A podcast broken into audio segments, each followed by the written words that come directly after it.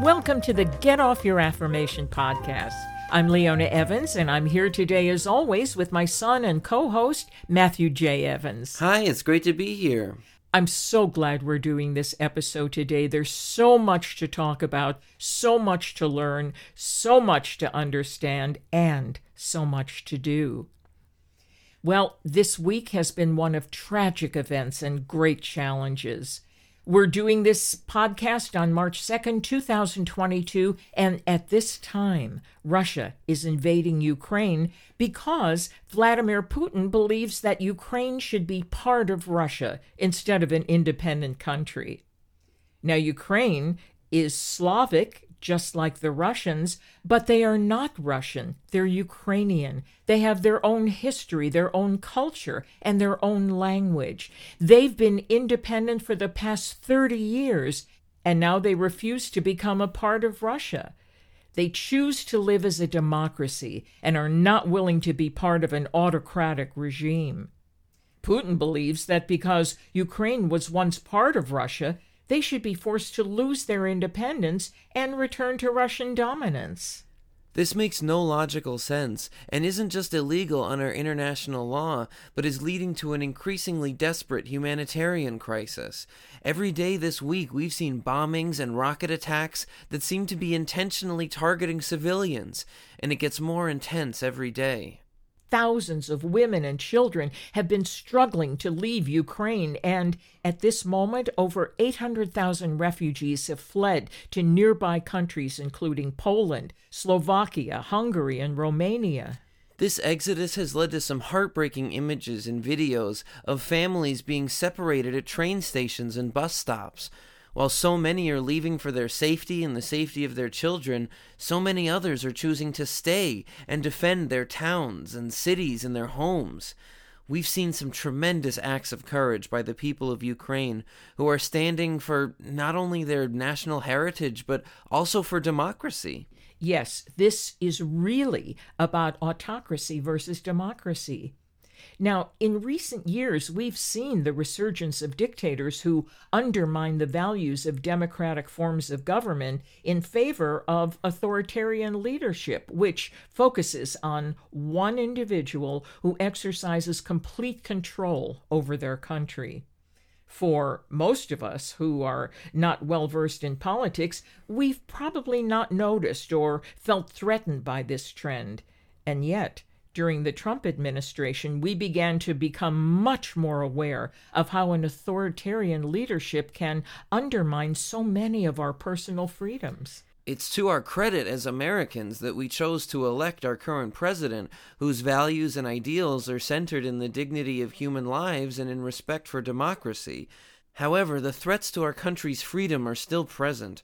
Our Congress is in constant turmoil as certain representatives continue to demean and inflame their opponents with disrespectful and demeaning comments that are both undignified and mean spirited.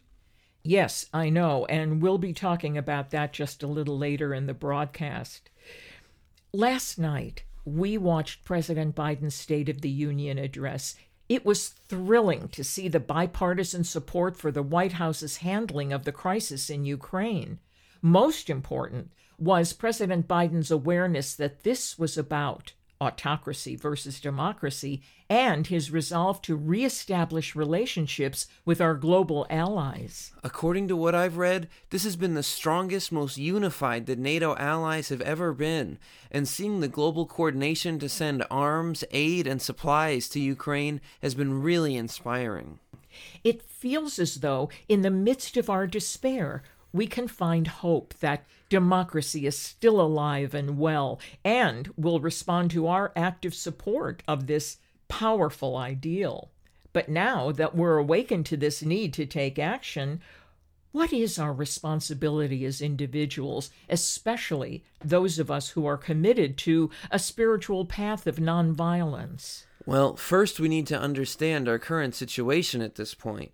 We need to face the possibility that as time goes on, even if we and our allies do everything we can to support Ukraine with weapons and supplies, they still might not be able to hold off the Russian invasion.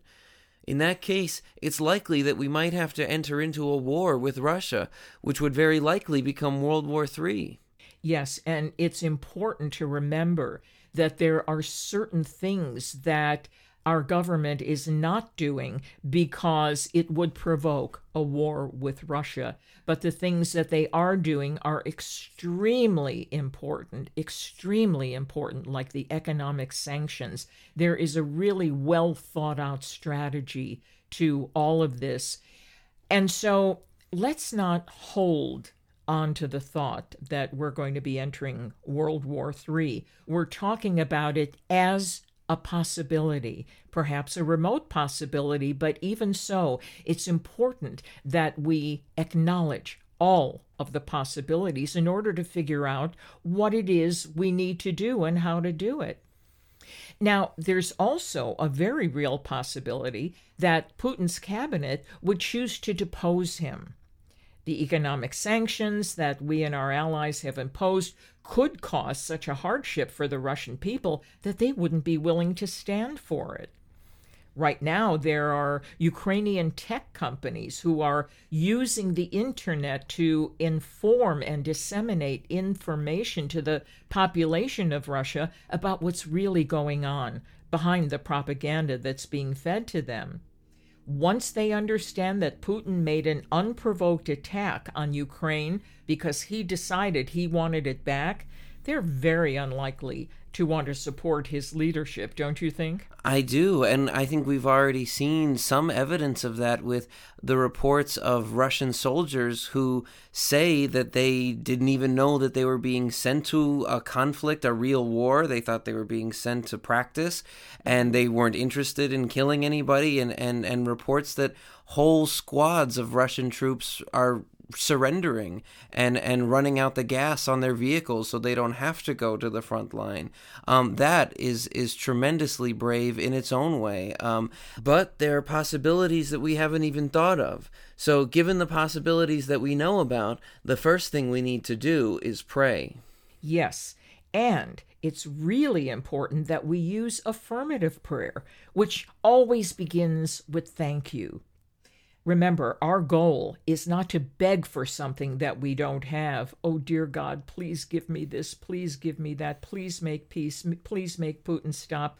It's not to beg for something we don't have, but to affirm and give thanks, knowing that what we truly desire is already within the spectrum of our consciousness. Everyone Everyone was created by the one presence and one power, and within everyone and everything there is a consciousness of peace, of nonviolence, of compassion, of understanding. And so when we pray with an affirmative point of view, we are acknowledging that we know that what we want is within us all. So, it's also important to remember that we don't pray to control other people's actions. We don't decide what people should do or shouldn't do. I'm remembering a time many years ago when I was in ministerial school, and as part of our training, each of us was to take a turn on the phone lines of Silent Unity, our 24 hour prayer line. Well, the first call I ever got was from a woman who said, Please pray that my daughter doesn't marry that horrible man.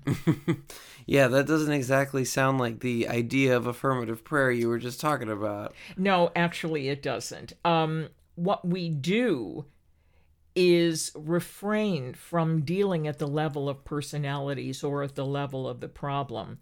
And I shared with her that we were going to pray for divine order, happiness, fulfillment, divine success in relationships, the right and perfect partner for each one.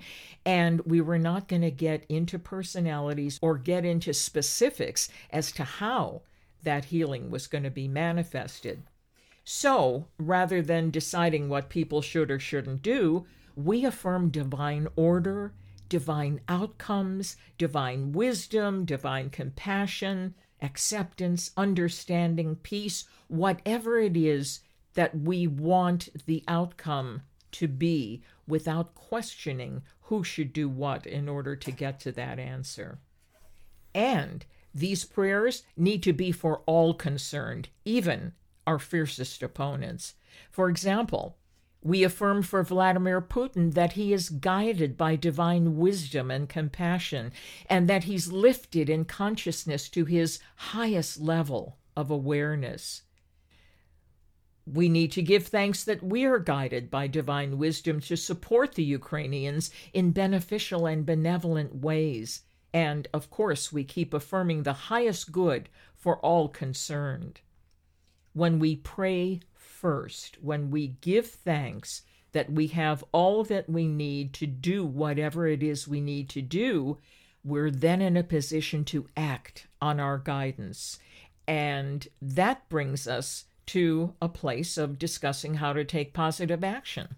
Ukrainians need our financial support for food, medical supplies, for clothing, and to meet the basic needs of the more than 800,000 Ukrainians, mostly women and children, who have fled to neighboring countries, as we mentioned before, such as Poland and Slovakia, Hungary, and Romania.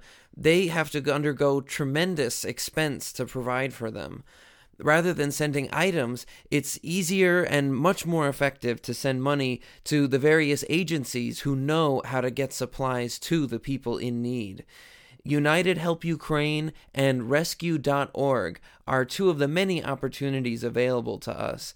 And just please make sure that you're donating to a legitimate organization.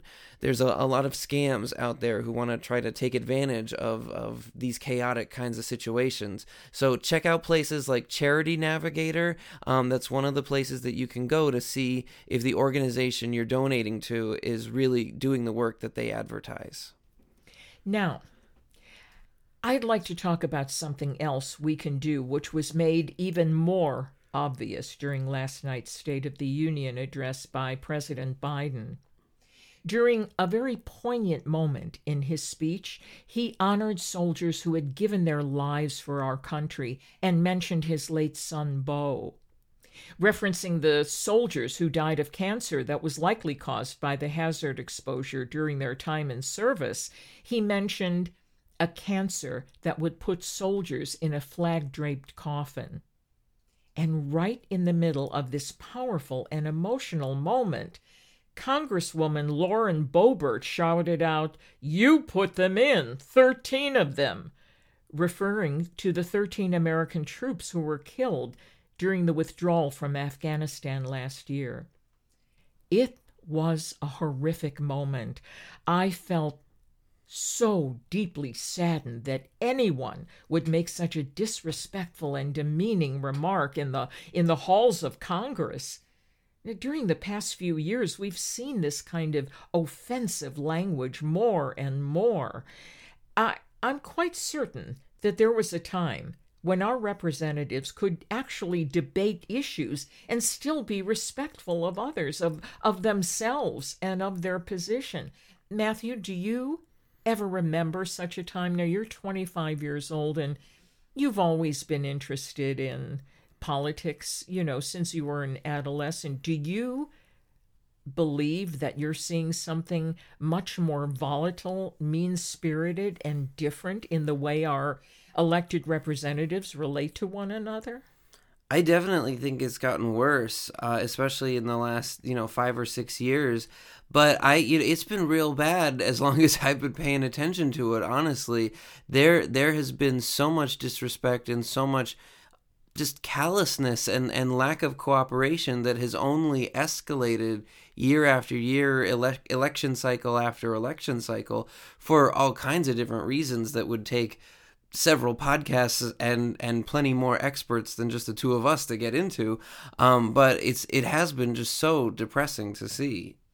It is depressing to see and it also is putting a very clear smokescreen between the politicians and what it is that they want to do. I don't even think they remember what they were elected to do. I think all they're interested in doing now is smiting their enemy, which are people of, of the opposite party.